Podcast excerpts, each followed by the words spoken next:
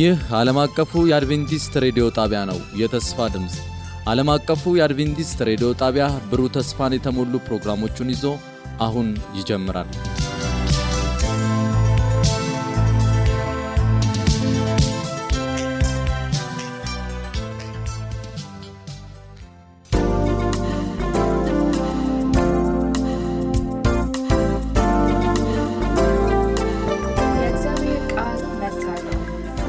የእግዚአብሔር ቃል መልስ አለው። ይህ የአድቬንቲስት ዓለም አቀፍ ሬዲዮ የጥያቄና መልስ ክፍለ ጊዜ ነው። እንደተለመደው ሁሉ በየሳምንቱ በዚህ ጊዜ ከእናንተ ከአድማጮቻችን የደረሱንን ጥያቄዎች መልስ ይዘን የምንቀርብበት መሰናዶ አሁን ይጀምራል።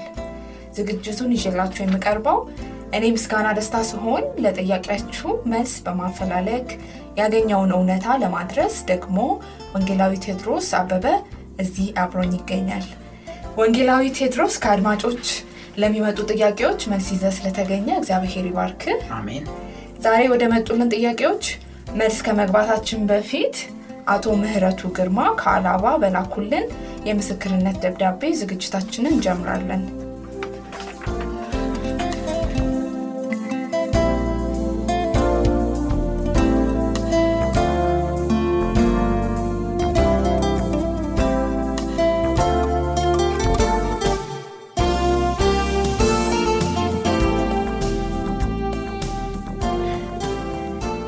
ህይወቴን የቀየረ ሬዲዮ ጣቢያ ይላል። ይድረስ ለተወደዳችሁ የተስፋ ድምፅ የአማርኛው ሬዲዮ ዝግጅት ክፍል በቅድሚያ የእግዚአብሔር አብ ፍቅር የኢየሱስ ክርስቶስ ጸጋና ሰላም ይብዛላችሁ። እድገቴ ጌታን በትጋት በሚወዱና በሚሹ ክርስቲያን ወላጆቼ ጋር ቢያንስ ከ22 ዓመት በላይ ዕድሜ አስቆጥሬያለሁ። የአድቬንቲስት የተስፋ ሬዲዮ ጣቢያ ከማግኘቴ በፊት ስለ መጽሐፍ ቅዱስና ስለ መጽሐፍ ቅዱሳዊ እውነት ምንም ግንዛቤ አልነበረኝም። ከእናንተ የሬዲዮ ጣቢያ ካገኘኋቸው በረከቶች ጥቂቶቹ ስለ ሰብአዊ ዘር አፈጣጠር፣ ስለ ኃጢአት አጀማመር፣ ስለ መጽሐፍ ቅዱስ እውነት፣ ስለ እግዚአብሔር ዘላለማዊ እቅድና ዓላማ፣ ስለ ትንቢት፣ ስለ ሰይጣን የጥፋት እቅድና ወጥመዶች፣ ሊመጣ ስላለው ታላቁ ተስፋና ሌሎችንም በርካታ እውነቶች ለማግኘት ችያለሁ። የሃይማኖት ነገር ሲነሳ ደግሞ በስመ ክርስቲያንነት እንጂ አንድም ጥቅስ በጥልቀት አውቄና አምኜ በውስጤ ይዤ አላውቅም። በግድ የለሽነትና በባዶ ህይወት እኖር ነበር። በግሌ ሆነ በሰው ፊት መጸለይ እንደ ጦር እፈራለሁ። ምክንያቱ ደግሞ ሰይጣን ያስፈራራኝ ስለነበረ ነው። መጸለይ ለእኔ ነውር ነበር። ሰይጣን እንደፈለገ ያደርገኝ ነበር። ከእርሱ ጋር ተስማምቼ ይኖር ነበር። ኃጢአትን ሁሉ በስውር እፈጽም ነበር። ኃጢአት ከፈጸምኩ በኋላ ግን መጥፋቴን በማሰላሰል ቀኑን ሙሉ በስጋትና በጭንቀት አሳልፋለሁ። ከፍተኛ የሆነ ራስ ምታት በሽታ ያሰቃየኝ ነበር። ያለሁበትን አደገኛ ሁኔታ ሰዎች አውቀው እንዳይጸልዩ እንኳን የምሰራውን ኃጢአት ከሰማይ አምላክ በቀር ማንም አያውቅም ነበር። የዓለማችን አንጋፋው አመፅ አድራጊው ሰው ቢባል የሚበልጠኝ አይኖርም ብዬ እገምታለሁ። ሰይጣንም በየምሽቱ በምተኛበት እየመጣ ዘግናኝ ድርጊት እየፈጸመ ያሰቃየኝ ነበር። የተሟላና ጤናማ እንቅልፍ ተኝቼ አላውቅም። ይህንንም ለመከላከል ብዬ አንዳንዴ ማታ እንቅልፍ አጥቼ ስሰቃይ ከማድር ቀን ጊዜ ሰው ባለበት አካባቢ ሆኜ እተኛ ነበር። ወደ እግዚአብሔር እንዳልቀርብ ሰይጣን እግዚአብሔር ለእኔ እጅግ ክፉ እንደሆነ አድርጎ በአእምሮዬ ይስልብኝ ነበር። ወደ እግዚአብሔር የምቀርብ ከሆነም ወዲያውኑ እንደሚገለኝ ያስጠነቅቀኝ ነበር። ዲያብሎስ ሁልጊዜም ሲጠቀም የነበረው ጥቅስ ኤፌሶ ምዕራፍ አምስት አምስት እና ገላትያ ምዕራፍ አምስት ከ20 እስከ 21 እነዚህን የሚያደርጉ ሁሉ የእግዚአብሔርን መንግስት አይወርሱም። በቃ ሁለታችን ያለን ብቸኛ ምርጫ መጥፋት ስለሆነ መጥፊያችን እስኪደርስ ኃጢአትን በሚገባ እናጣጥም እያለ ልቤን በማደንደን ያደፋፍረኝም ነበር። ነገር ግን አንድ ወቅት በጠና ታመሜ በሞት አፋፍ ባለሁበት የማላውቀው ኃይል በላዬ ላይ አርፎ በጽኑ በታመመው የሰውነት ክፍሌ ላይ ይመላለስ ነበር። በአንድ ጊዜ ከህመም ስሜቴ አገገምኩ። ጤንነት በውስጤ ተሰማኝ። ወዲያውኑ አጠገቤ ሆኖ የሚናገር ትህትና የተሞላ ድምፅ ሰማው። እኔ ለፍቼ አሳድጌ እዚህ ደርሰ ህመምህን ሁሉ ሽሬ ጤና ሰጥቼ እኔን መከተል እምቢ አልክ አይደል? ለምን ትተወኛለህ? አለኝ በሚያሳዝንና ውስጤን ሙሉ በሙሉ በሚያሸንፍ ድምፅ። እንግዲህ በዚህ ሁኔታ ላይ ሆኜ በጣም በማሰላሰልና በቀጣይ ምን ቢሆን ይሻለኛል እያልኩኝ ሳወጣና ሳወርድ ነበር የተስፋ ድምፅ ሬዲዮ አገልግሎት ክፍል የሚተላለፉ ፕሮግራሞችን የሰማሁት። ለመጀመሪያ ጊዜ ሬዲዮ ጣቢያውን ስሰማ ለየት ባለ መልኩ ያገኘሁትና ወደ ህይወት እንድመጣ ተስፋን የሞላኝ ጥቅስ አንደኛ ዮሐንስ ምዕራፍ 1 ከቁጥር 17 የልጁ የኢየሱስ ክርስቶስ ደም ከኃጢአት ሁሉ ያነጻል የሚል ክፍል በወንጌላዊ ቴዎድሮስ አበበ ይቀርብ ነበር። የተሰማኝን ደስታና የመዳን ተስፋ ለመግለጽ አልችልም። ለካስ ኢየሱስ ደም የኢየሱስ ደም የኔንም ኃጢአት በማጠብና ማንጻት ይችላል። ለካስ የኢየሱስ ደም የኔንም ኃጢአት ማጠብና ማንጻት ይችላል።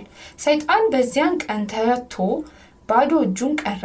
ለእግዚአብሔር ታላቅ ምስጋና ይግባው። በቃ ወሰንኩ። በግልና በቤተ ክርስቲያን ሽማግሌዎች ፊት እጅግ በተሰበረ ልብ ከአምላኬ ጋር ታረኩ።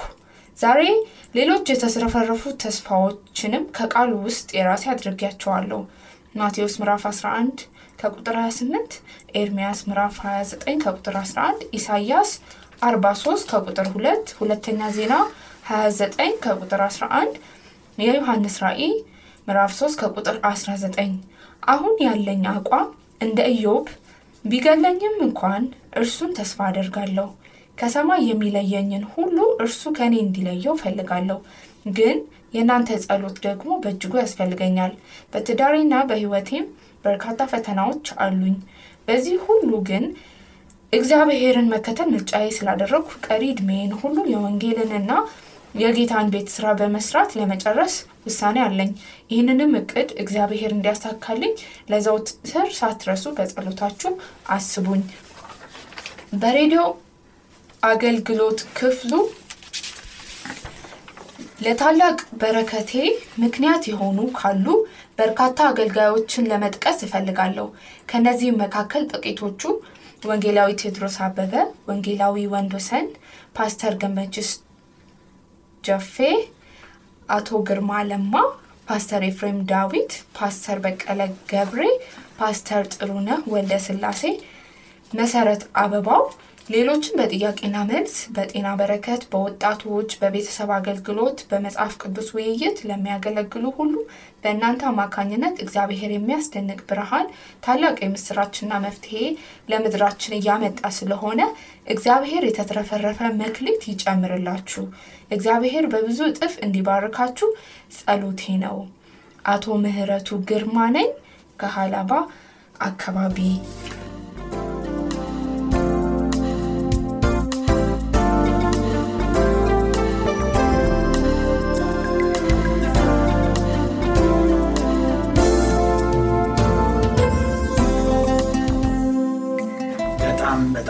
በጣም የሚባርክ መልእክት ነው ያስተላለፉት አቶ ምህረቱ።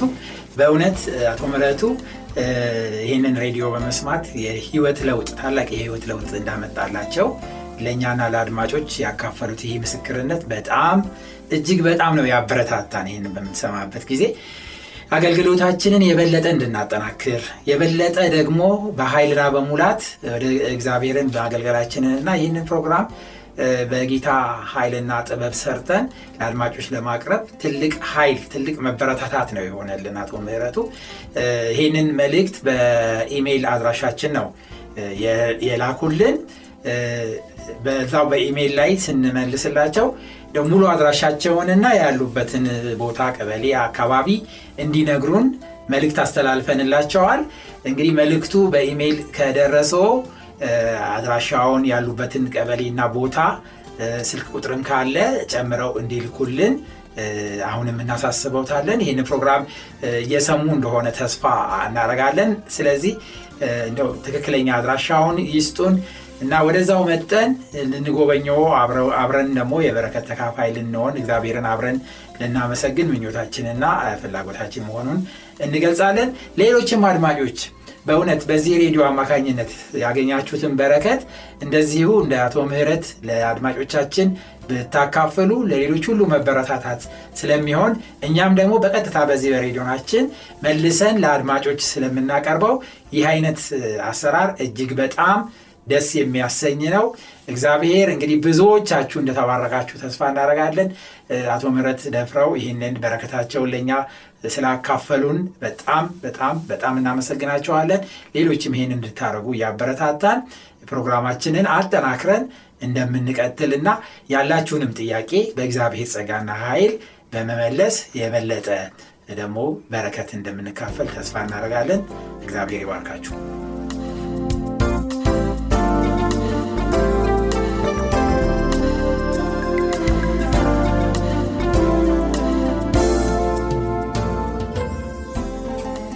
ስለ አቶ ምህረቱ ግርማ እግዚአብሔርን እናመሰግናለን። ለዛሬ ወደ ያዝናቸው ጥያቄዎች ስናመራ የምናገኘው ከደቡብ ኦሞ ዞን አሞራቴ ከተማ ወንድም ኃይለ ኢየሱስ ኩማ ወደ አቀረበው ጥያቄዎች ነው። ወንድም ኃይለ ኢየሱስ ሁለት ጥያቄዎችን አቅርቦልናል። በርከት ያሉ ጥያቄዎችን ካቀረበው መካከል ለዛሬ የተወሰኑትን ጥያቄዎች እንመለከታለን። እንዲህ በማለት ይጀምራል። የዓለም አቀፍ አድቬንቲስት ሬዲዮ ጣቢያ አዘጋጆች በሙሉ የጌታችን የኢየሱስ ክርስቶስ ጸጋና የእግዚአብሔር ቅባት ሙላት ዘውትር አይለያችሁ እያልኩ ጥያቄን ከዚህ በታች አቀርባለሁ ይላል። አንደኛ ጥያቄ በኦሪት ዘጸአት ምዕራፍ 34 ከቁጥር 28 ላይ የተመረኮዘ ነው። ጥቅሱ እንደዚህ ይላል።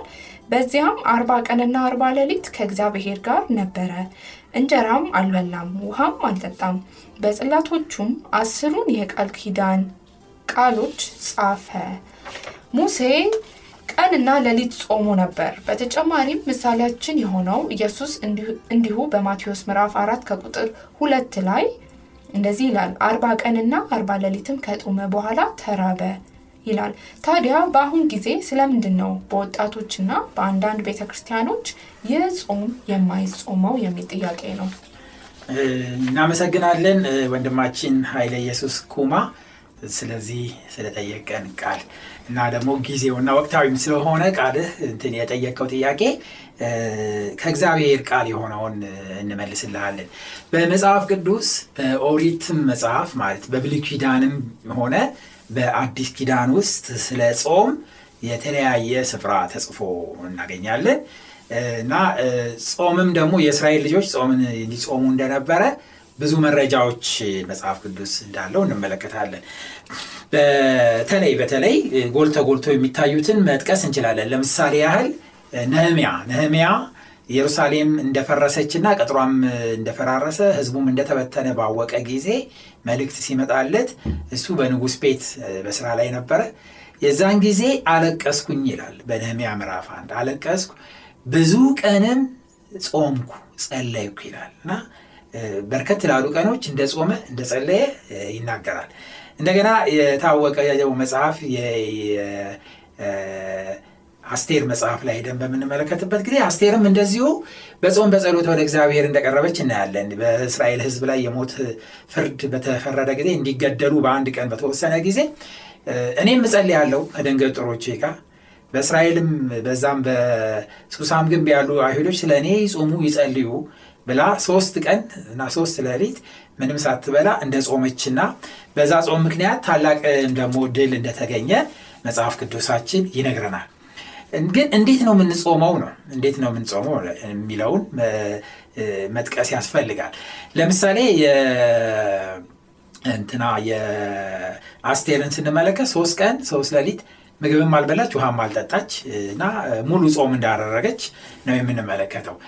በነነዌ መጽሐፍም የነነዌ ሰዎች እንኳን ሰዎቹ አይደሉም ከብቶቹም ሳይቀሩ ለሶስት ቀንና ለሶስት ሌሊት ምግብ ተከልክለው እንደ ጾሙ እና ወደ እግዚአብሔር እንደ ጮሁ መጽሐፍ ቅዱስ ይነግረናል።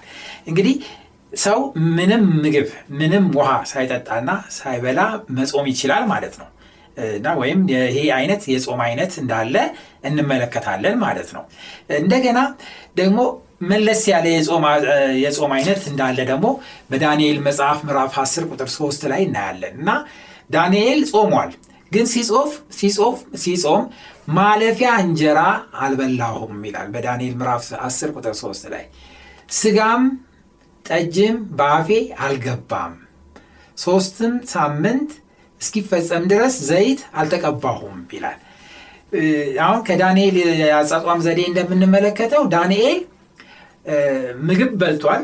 ነገር ግን ምግብ ቢበላም ይሄ ማለፊያ ሲል ምን ማለት ነው? በጣም የተዘጋጀ ምግብ ወይም በደንብ ተደርጎ ተዘጋጅቶ በደንብ በአይነት በአይነት ተደርድሮ ምግብ እንዳልበላ እና ጥቂት ነገር ወይ ጥራጥሬ ወይም ፍራፍሬ ብቻ በጥቂቱ እየወሰደ ሌክጀር የሆኑትን ወይም ደግሞ ለቅንጦት የሆኑትን እንደው ለመደላደል የሆኑትን የምግብ አይነቶች እንደ ስጋ እና እንደዚህ እንደዚህ ወይን ምናምን የመሳሰሉትን ነገሮች ሳይወስድ ጥቂት ጥቂት የወሰደ እንደ ጾመ ይሄ ያሳየናል ወይም ያመላክተናል ማለት ነው።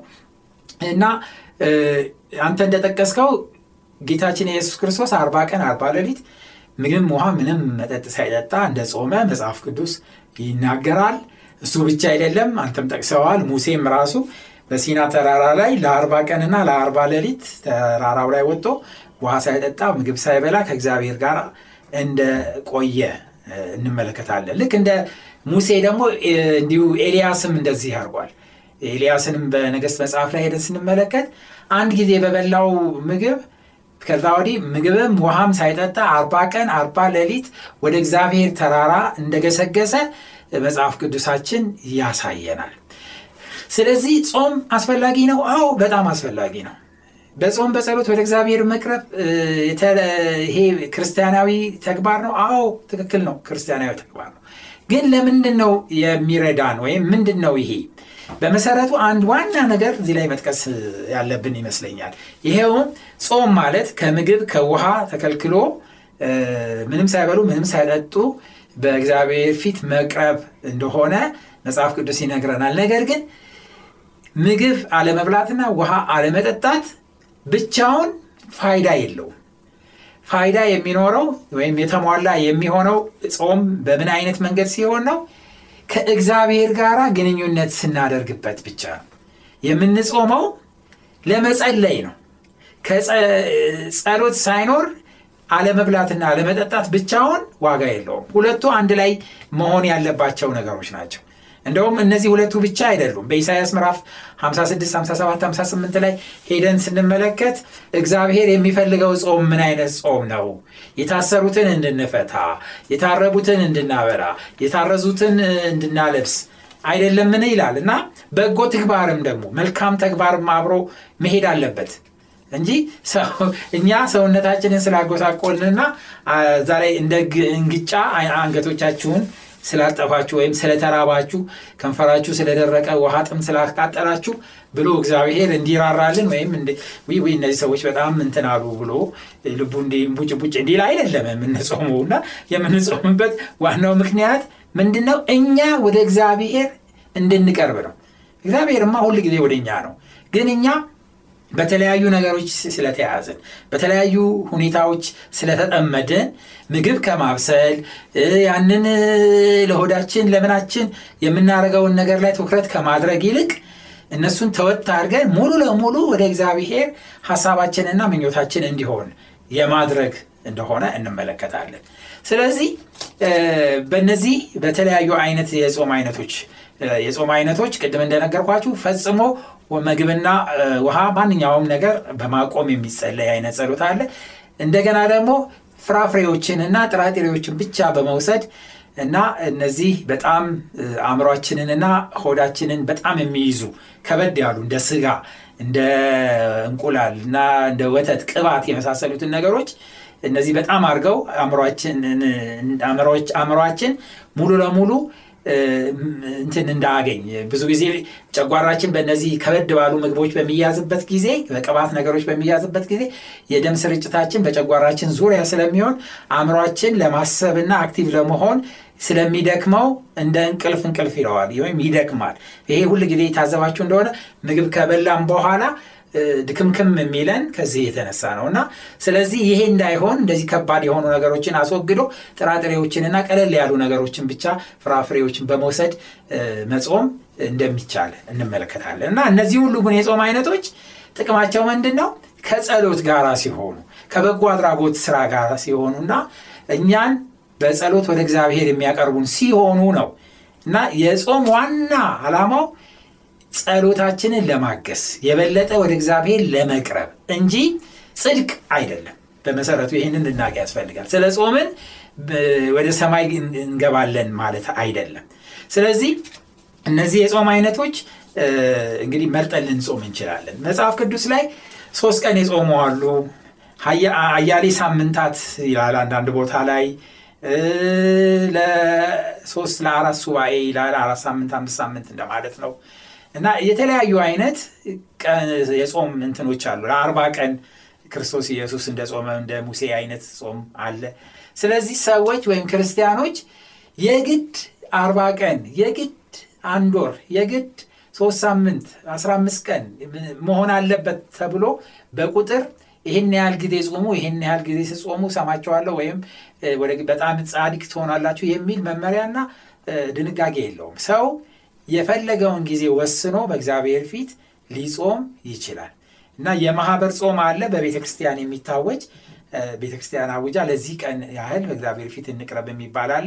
በአገር ደረጃ ታውጆ በብሔራዊ ደረጃ የሚጾም እና የሚጸለይበት ጊዜ ሊታወጅ ይችላል። እንደገናም ደግሞ በግል ማንም ሳያውቅ በማቴዎስ ወንጌል ላይ ክርስቶስ ሲናገር ሳለ አንተ ስትጾም ማንም አይወቅ እና እንደው የተጎሳቆልክም አትምሰል፣ ፊትህንም ተቀባ፣ ለናም ልብስ ልበስ፣ እንዳ መጾምህን ማንም አያውቅ፣ በድብቅ በጓዳህ ገብተህ ከእግዚአብሔር ጋር ተነጋገር፣ አንተና እግዚአብሔር ብቻ አርጉት ይላል። እና በግል ደግሞ እንደዚህ በእግዚአብሔር ፊት የምንቀርብበት የጾም አይነት አለና እነዚህ ሁሉ ጾሞች ተገቢና መልካሞች ናቸው። ስለዚህ ሰው በመረጠው ቤተ ክርስቲያን በደነገገችው አይነት ቢጾም መልካም ነው እና ግን ዋናው ነገር እንደው ከጥያቄውም መንፈስ እርግጠኛ ነኝ አንተ በዚህ መንፈስ እንዳልጠየቅ፣ ግን ሁል ጊዜ አንዳንድ ሰዎች ሲጾሙ ሌላውን ሰው የማይጾመውን ሰው ለመወንጀል የእሱን ኃጢአት ለማሳየት አይነት የሚጾሙ ሰዎች አሉ። ይሄ በክርስቶስን በምሳሌ ተናግረዋል። አንድ ፈሪሳዊና አንድ ቀራጭ ወደ ቤተ መቅደስ ሄዱ እና ያ ቀራጩ ሰውዬ እግዚአብሔር ሆይ ብሎ ቀና ብሎ ለማየት እንኳን ፈርቶ ደረቱን እየደቃ ወደ እግዚአብሔር ይጮህ ነበረ። ፈሪሳዊው ግን በሳምንት ሁለት ቀን እጾማለሁ፣ አስራቴን እመልሳለሁ፣ ምጽዋት እሰጣለሁ፣ ይሄ ግን ቀራጭ እንዲህ አያደርግም እያለ ያኛውን ቀራጩን ይወነጅል ነበር እና ስለ ጾምን እና እኛ ስለ ጾምን ሌሎች የማይጾሙትን ልንወነጅል ወይም ደግሞ ልንኮንንበት አይደለም የምንጾመው። እንደውም ስለ ሌሎች ማማት የለብንም፣ ስለ ሌሎች መናገር የለብንም። እኛ ራሳችን ከእግዚአብሔር ጋር ልናደርገው ይገባል። ይሄ የእኛና የእግዚአብሔር የግንኙነት ምዕራፍ ወይም የግንኙነት መስመር እንጂ የሌሎች መወነጀያ አይደለም እና ስለዚህ ሰው በመረጠው አይነት አርባ ቀንም አርባ ሌሊትም ቢጾም ሶስት ቀንም አስራ አምስት ቀንም ሁለት ወርም ሶስት ወርም እንደመረጠው የጾም አይነት በእግዚአብሔር ፊት ሊቀርብ ይችላል እና እንግዲህ ሌሎች ወይም ወጣቶች ወይም አንዳንድ ቤተ ክርስቲያኖች ለምን እንደዚህ አረጉም ማለት አንችልም። እኛ ግን መጽሐፍ ቅዱስ ባዘዘው መሰረት ከእግዚአብሔር ጋር በጾም በጸሎት ብንገናኝ በረከት እናገኝበታለን። ይህ ደግሞ ተገቢ መሆኑን ወንጌላዊ ቴዎድሮስ እግዚአብሔር ይባርክ። በበቂ ሁኔታ ጥያቄው ተዳሷል ብዬ አምናለሁ።